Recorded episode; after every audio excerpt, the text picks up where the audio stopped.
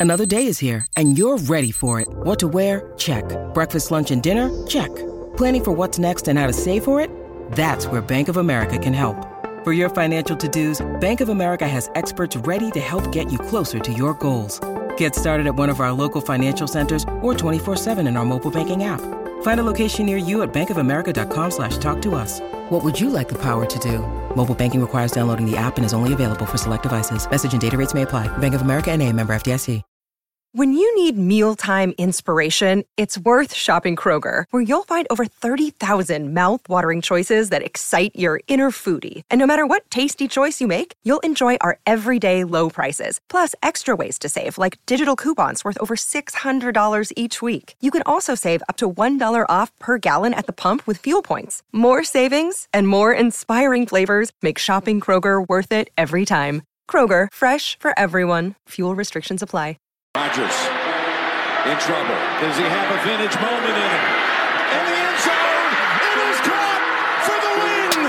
Pressure, pass is picked off, and who is it? Big BJ Raji for the touchdown. Welcome back to another episode of the Pack's What She Said podcast. I'm one of your co-hosts, Maggie Loney, in dreary, raining Wisconsin, joined by Perri Goldstein, who is in sunny and beautiful Arizona.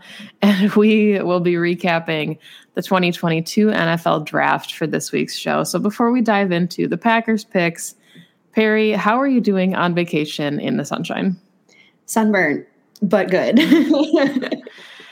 yeah, I would like I'd kill 50, for sunburn. 50 um SPF is still not helping out my pale New York skin in this Arizona sun, but I can't complain because it's been lovely. Yeah, I looking at myself on StreamYard right now feel like a ghost. Um, I don't know when I'll see the sun again, potentially never. I don't think that we get that anymore in Wisconsin. But that's not what we're here to talk about. We are here to talk about all of the new prospects coming to Green Bay, where they are also experiencing some not great weather. But I guess maybe before we dive into the picks themselves, did you have like a holistic takeaway from the draft? Was it what you expected? Were there any major curveballs that Gutey threw? Um, and just overall, your takeaway, like if you had to give this draft class a grade before you even um, see them on on the field. I really love what the Packers did this draft class, and I think they did break some patterns. I think the first round in particular, rounds two through seven, were very in line. Um, but I think the first two picks really surprised me just because the Packers obviously have not valued inside linebacker that high. And we talked about this ad nauseum leading up to the draft. Like, there's no mm-hmm. way. And then, of course, with pick 22, they they take Quay Walker inside linebacker. Same with Devonte Wyatt, less so um, from a positional standpoint, but just age. Um, but then you look at his relative athletic score, and it just kind of makes a little bit more sense. But other than that, I thought the Packers knocked it out of the park. Um, they took a couple offensive linemen, which is very in line with them at various levels. They took three wide receivers. So I'm really excited. I think as I dive into these guys, I see the potential for multiple rookies to make an immediate impact on this team. And uh, I think we'll dive into them individually, but uh, curious how you felt after gut reaction. Yeah, I mean, I understood, I guess, a little bit of the surprise on night one when the Packers took an inside linebacker and a defensive lineman, but I also appreciated them staying true to their board and not reaching because we saw after the first initial run on wide receivers, it's not like there were other wide receivers going in the 20s that the Packers just missed on.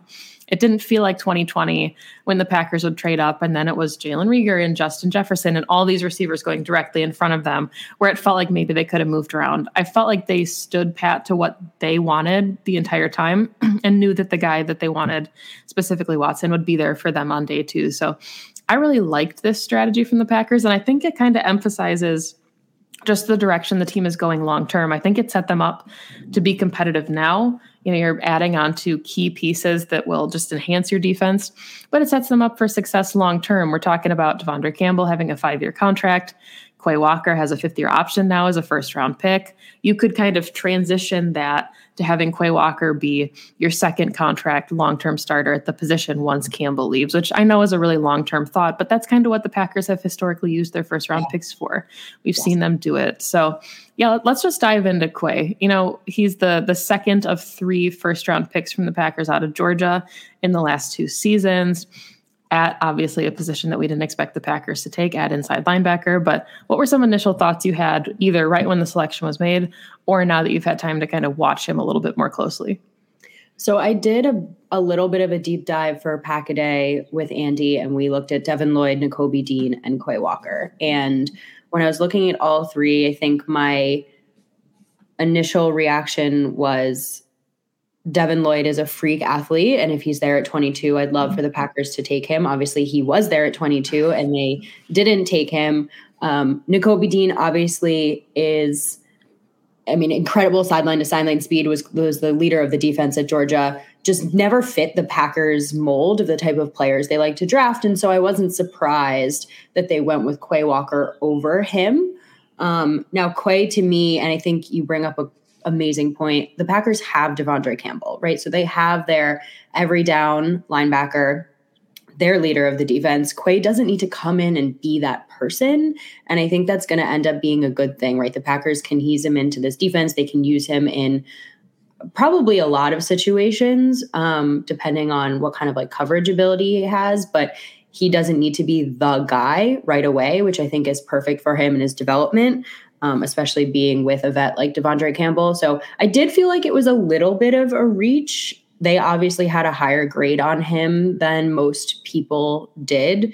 Um, but again, he's a really, really solid player. And I think he fills a very obvious need because Krys Barnes is a great player, but behind De'Vondre Campbell, that inside linebacker room is is pretty thin. So to get the kind of athlete like Quay Walker is, I mean, you look at him 966 relative athletic score, like he's right in that area that the Packers love to draft really early on. Because in the first round, they they basically take traits, right? Like really yeah. athletic, high ceiling traits, and that's exactly what he is. Um, so I think he's walking into a really perfect situation with the Packers. Yeah, I agree. And I'm not sure if the Packers would use a first round pick on special teams, but I did think it was interesting when I was kind of going through his profile that um, in 2018, he was part of the team's special teams newcomer of the year award. It was a joint award that he won with additional players. And I don't know if he could have that role early, you know, as kind of a special teams ace for the Packers and Rich Bisaccia. It would be nice, but he, it did seem like the Packers emphasized a lot of players that could kind of play across um, their teams, whether it was special teams, offense, or defense. And I, I, I do think you know that he'll he'll see the field quite a bit. I think that he brings the Packers, you know, a little bit of you know a chess piece for Joe Barry as far as what they're looking at in sub packages, whether they want to commit to nickel or dime or have two inside linebackers on the field. He's athletic enough that he can get sideline to sideline and kind of do it all, which is what they already had in De'Vondre, which is I think really exciting to think about having a second De'Vondre in the middle of the defense just opens them up, you know, to different rushing uh, schemes and just different drop back scenarios for the team. So I really liked the pick. I agree with you though. I mean, I think it was interesting because he was initially being talked about as like a a mid day two kind of prospect.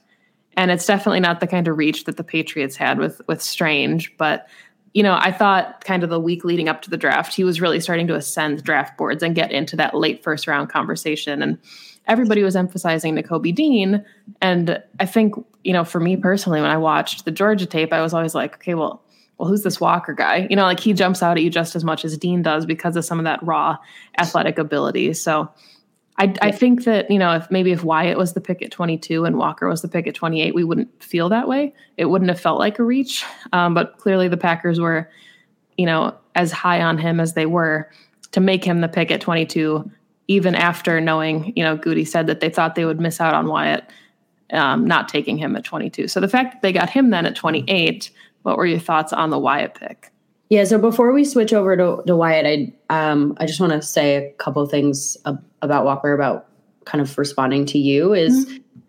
I I do think it's interesting when you look at the top three picks and if you switched around the orders, maybe people would feel differently about them, which I think is kind of a moot point at at right. this stage like they're taken right and so you sure the difference here is you get the fifth year options on wyatt and walker and you don't get that on christian watson but other than that like they took really really high ceiling athletic football players that are going to bring a lot and I have been wondering, and we've touched on this a little bit on the show, and I think it's worth noting now that we've seen how much the Packers have invested now in inside linebacker. I do wonder, you know, bringing in Joe Barry, where that's his position group, that that's his yeah. bread and butter, how much influence he's had on those decisions, and probably in a good way, right? Like the Packers saw what the Buccaneers defense and those inside linebackers were able to do against them in 2020 and kind of where the league is is going with the position in general. Now they have a defensive coordinator who actually knows what to do and how to develop them. So i do think it's really exciting. And and to your point about special teams um, if you look at some of uh, Quay's stats in college, just his tackling ability, his tackles for a loss. You know, he had three passes defensed in 2021. There's there's just a lot of things that you can see really translatable um, to the special teams kind of unit too. So would love to see him kind of plug himself into to Rich Bisaccia's unit.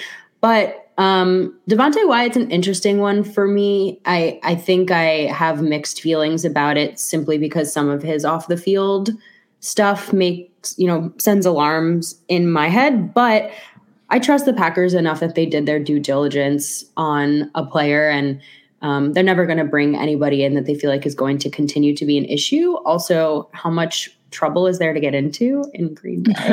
um, so, setting that aside, I mean, obviously, like the second best defensive lineman in this draft next to his counterpart, Jordan Davis at Georgia. So, amazing pick to get him at 28. He getting Kenny Clark help has been, I think, a mantra for Packers fans for years now, right? Is putting someone next to him who can really plug holes and run stuff and potentially rush rush the passer as well, or even just allow Kenny and the outside linebackers to rush the passer because he takes up so much space. And I think Devonte Wyatt is perfect for that.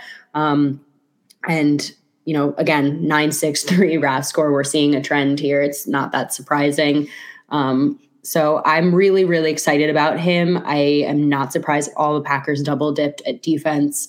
Like you mentioned, the run on wide receivers kind of led that to happen in the first round, but he's going to be he's going to be a problem. I think this defensive front is going to be a real problem.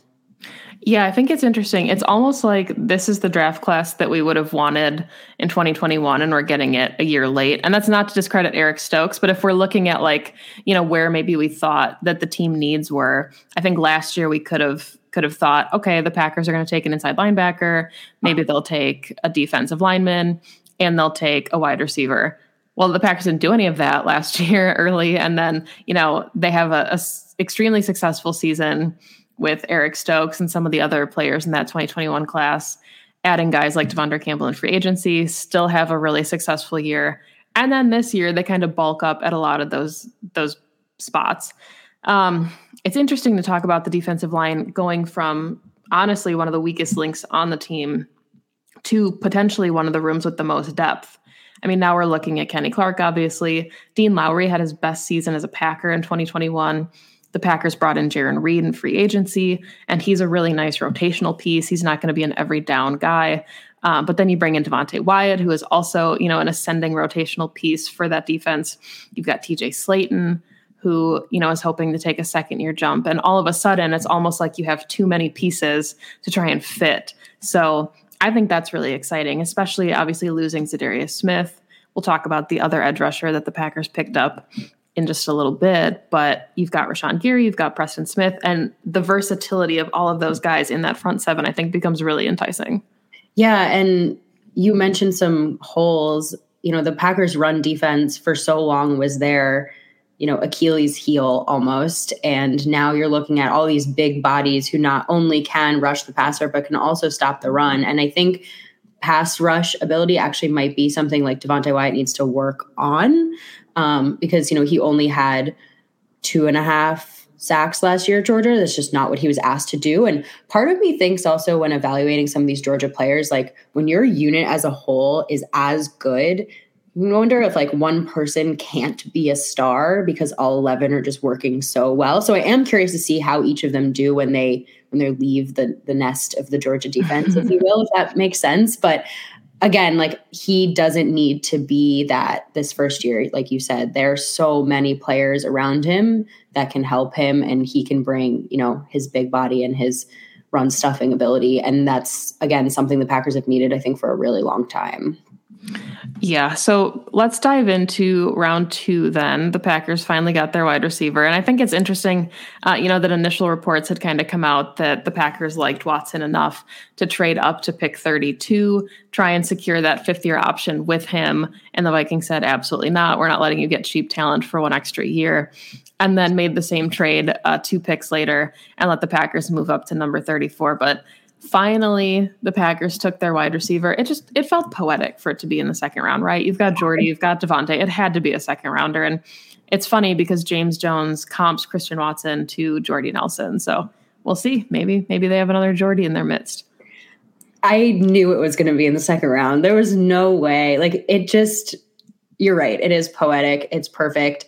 I am thrilled. I think Christian Watson is one of the best receivers in this class. I'm really glad the Packers didn't trade up for one mm-hmm. of the first round guys to go from 22. You know, Chris Olave was taken at 11. So to move up that much into the teens to give up that much capital, especially seeing what they were able to do with all of that draft capital in the later rounds, which we'll get to. I'm really glad they didn't give up more because there was no point because they got their guy. They packaged both their second round picks. They moved up to 34 and they got Christian Watson, who's now going to be, you know, the number one. And I think he's sliding into the perfect position, obviously, with the reigning back to back MVP. I think what Matt LaFleur is going to be able to do with him and his skill set and what he was able to do at NDSU is going to be really translatable. Um, that's what I thought when I watched some of his college tape. I just thought, wow, I could see this happening like straight into the Packers offense. And I listened to his um, post draft presser, and again, just an all around very good dude, like a, a good locker room presence. And if you're looking for this person to step in as your number one as a rookie, of course, there are vets in the room, right? Cobb being number one in my mind. You don't have to be the leader, but he's going to have to grow into that eventually. And you can see why the Packers fell in love with him as a whole package. Yeah, and I, I wish I could remember who had said it. It was on, I think, day three of the draft coverage, but they were talking about the Packers and the way that the first couple rounds shook out for them. And I, again, I wish I knew who said it, but somebody made the point of like, we have to just give the Packers credit. It might have been Daniel Jeremiah. There's some teams that are just so good at scouting specific positions and they know that the guys they want will always be there it wouldn't be the Packer way to take a wide receiver in the first round and reach or trade up. That's not something that they've ever done. It's not something that we likely will ever see them do. Instead, they'll stay pat, take the guy that's on their board. And yes, they had to move up. They they clearly liked Watson enough to give up both of their second rounders to move up and get him. But that's that's what the Packers do. It's the same way that they always find great offensive linemen on day 3. Some scouts in certain personnel teams are just really, really good at finding certain players. It's like, you know, the Steelers also have a really good history of wide receivers. There's a lot of swings and a lot of misses in the draft. And I think the Packers have shown that they can be trusted with taking wide receivers in the second round. Yep. I completely agree. And I, I think you don't just reach to appease the masses either. Like the Packers don't care about your national media fodder that they haven't taken a first round receiver. First of all, there wasn't a stud in this class. There wasn't a Ja'Marr Chase. There wasn't a Justin Jefferson. Like there wasn't a stud to even reach up for. A lot of these first round picks, you could maybe make the case it was Chris Olave. But again, you're not jumping from 22 to 11 and giving up so much future capital on this one potential guy. They moved up into the second round. They got someone who, at the end of the day, and I think Aaron Rodgers said this perfectly actually when he was on Pat McAfee. At the end of the day, all the all that needs to happen is this guy needs to hit it doesn't mm-hmm. matter if it's taken in the first round or the second round. Some Samori Toure could be, you know, the next um, Donald Driver in the seventh yeah. round. It, it doesn't matter anymore where they get taken. What matters is that they fit scheme wise and they develop into a player that works with their quarterback and with their head coach. And I just think that Christian Watson is that player for the Packers. And I wish that the conversation around that pick would change because what's the difference between 32 and 34? Right, exactly. And it's the the only difference is that you maybe would got would have had that fifth year option, which, you know, would have been nice. But again, the Packers will make it work. They're not in a position right now um, that they're in desperation mode. And I, I like the way that this wide receiver room is constructed. It it follows the same trend that we saw with Quay Walker and Devonte Wyatt. Packers went out and got Sammy Watkins. You know, and I don't want to say he's not a lock to make the roster, but it feels very Funchess esque where we just don't know what'll happen. The Packers did their due diligence. They brought in a vet. They've already got Randall Cobb as a vet. They've got Allen Lazard returning. I think there's room for these guys, but Romeo uh, Doubs is one of my favorite players in this entire class. I'm so excited about what he can do. So I just think that, you know, this this position group, while it's relatively unproven, there's a lot to really like about all the different roles that Matt LaFleur can find for some of these guys. Absolutely. Yeah. So should we move on to round three and then kind of kick it off with, you know, the rest of of day three? Yeah, let's do it. All right. So we had Sean Rhyan, the offensive lineman out of UCLA, uh, pick number 92. And this one's really interesting to me. You and I had thought the Packers were going to look at offensive linemen, potentially two, maybe even three. And the Packers, of course, went with three. Every lineman, I guess we can kind of bundle them together if you're okay with that. Every lineman that they took was a left tackle in college. And that just is the peak Packers brand. You always take a left tackle and then convert them wherever you need them at the NFL level. So they had Zach Tom out of Wake Forest, and then in the seventh round, which this one surprised me that he he slipped all the way there, was Rasheed Walker from Penn State. So three really big athletic offensive linemen, and all of them have the potential to play tackle. I don't know if all of them will compete there. I think some guys project better as a guard, but offensive line is turning into a really crowded spot here if they're talking about best five for Adam Stenavich.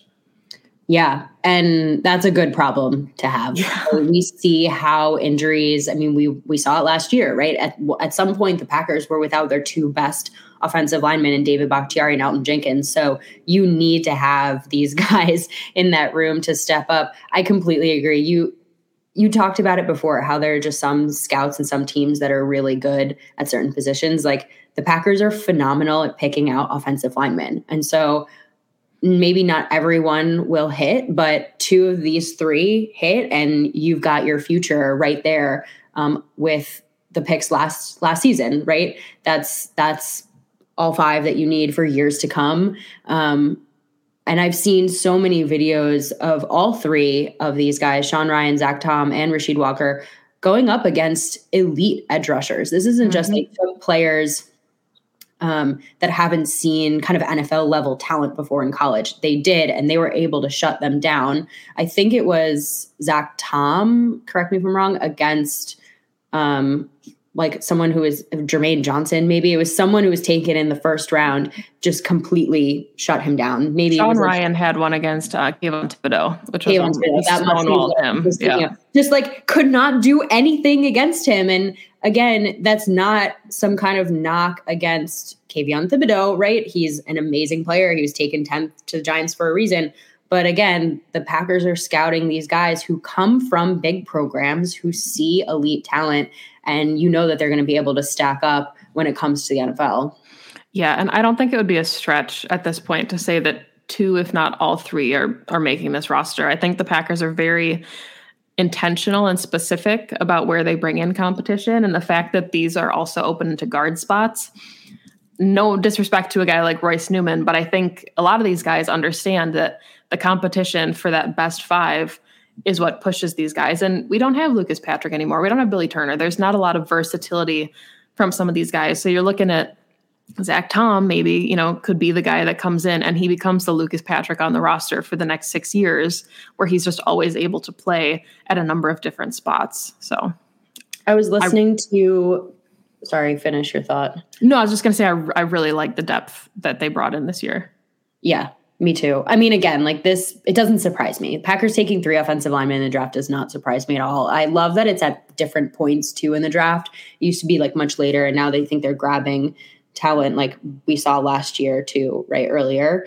Um, I was listening to Mina Kimes' show on the plane, and I she was interviewing someone from PFF, and so immediately I'm thinking, oh, good, they're going to hate the Packers draft. And actually, his favorite late, I think it was Austin Gayle, his favorite late round pick of the entire draft was the Packers taking Zach Tom. Just like great value. Um, and a player, like you said, he's going to be super versatile and, you know, is more likely to hit just because the Packers took him. Yeah, and the the last thing I'll say about Zach Tom before we move on is just I love that he played center and left tackle. Like those are such two very specific spots that you know it's it's nice. The Packers don't really have a true center, I guess, outside of Hanson um, on their roster right now to be a backup to Josh Myers. So yeah. just to be able to to go from center to left tackle, it's very Elgton Jenkins esque. And it's not that I want to compare him to Elgton Jenkins, but the Packers do look for you know those those big guys that can line up just about anywhere. So Let's talk about the wide receivers next. We touched on Watson, obviously the second round pick, but then we have Romeo Doubs out of Nevada, who was their fourth round selection. And then Samori Toure was a seventh round grab out of Nebraska. And Twitter really, really enjoyed both of those picks, as did I.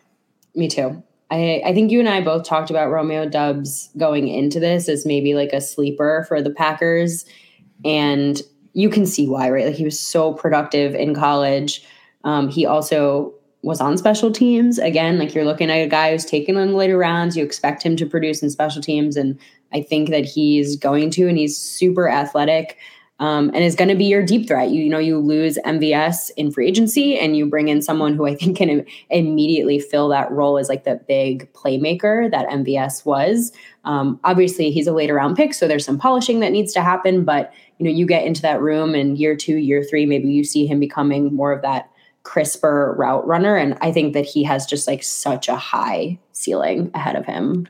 Yeah, my favorite Doubs stat is that his first collegiate touch he returned upon 80 yards for a touchdown. so if like Cobb in his first game. if there's one thing that I think he's going to make an immediate impact on, it'll definitely be special team. So he's really exciting. Fourth rounder. We know the Packers have had some success there. Obviously, you mentioned MVS is probably the most recent example of a mid-round guy hitting for them. Um, Samori Toure is also a lot of fun. He's pretty quick. A lot of these guys, of course, have, you know, just explosive RAS, really strong athletes. And I think the only knock against even Watson is just that they maybe have played against a lesser level of competition when you're not taking them from a school like Alabama or Ohio State. But still, I think when you watch them against that talent, they they kind of dominate. like they they had a lot of success uh, from their own respective schools. Yeah, I, I guess I get that um, kind of opinion of you know where where they get taken, but at the same time, you look at historic, especially even just the Packers players, right? Tay was from Fresno State. James Jones was from um, San Jose State. Cobb came from Kentucky. So I don't necessarily think that the kind of competition you had in, in college will dictate, you know, the kind of player you are when it comes to the NFL.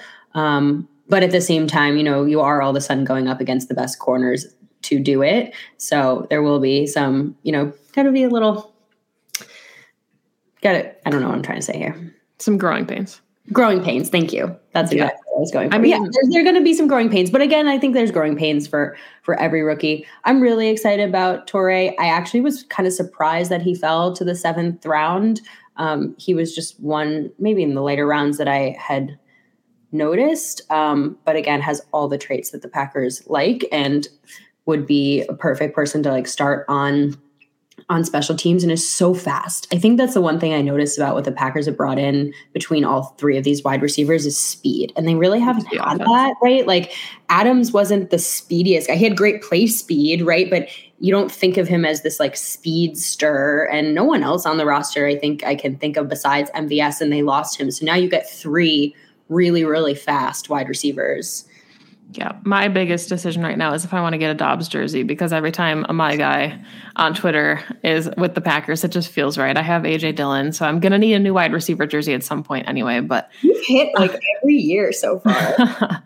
not last year, not not recently. I guess Dillon is the most recent, but all right. So then we have the final three defensive prospects that the Packers picked in the draft, kind of sandwiched in the middle of day three, we've got Kingsley Enagbare out of South Carolina, a really good linebacker. Surprising he fell to the fifth round. Tariq Carpenter, the safety that I'm really excited about out of Georgia Tech. And then Jonathan Ford, a defensive tackle out of Miami. And I thought, you know, it, I thought those were all very much expected picks for the Packers, and I really like the value that they got with each of those selections. Yep, I was going to say the same thing. Value is huge. I think Kingsley, apparently people call him JJ. JJ the jet plane. Yep. Yeah. Um, falling to the fifth round might be one of the best valued picks like in the entire yeah. draft because I think he was projected to go um, in the 90s. So incredible. Um, and the rest, you know, Tariq and Jonathan Ford, always great to have depth in those rooms. Safety to me is the one position that I'm surprised the Packers didn't take, just given I know they picked up Savage's fifth year option, but you know, you just need depth there and they don't really have that. So either way, even if he is safety kind of hybrid linebacker, you know that they're going to play on special teams.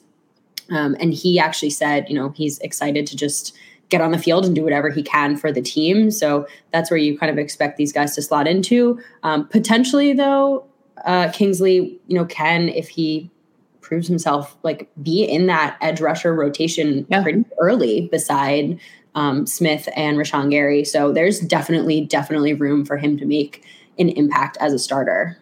Yeah, one of the things that stands out to me when you watch um, JJ is that he's like just aggressive you know, like he's got really aggressive hands. And I think, you know, pairing him with a guy like Rashan Gary is going to be really exciting. I think he can definitely come in and compete for a start or not a starting spot, but you know what I mean? Like that kind of third rotational yeah. spot that's really up for grabs in that room. Um, Tariq Carpenter has, he's such a fun story, you know, with his mom being a Packers fan.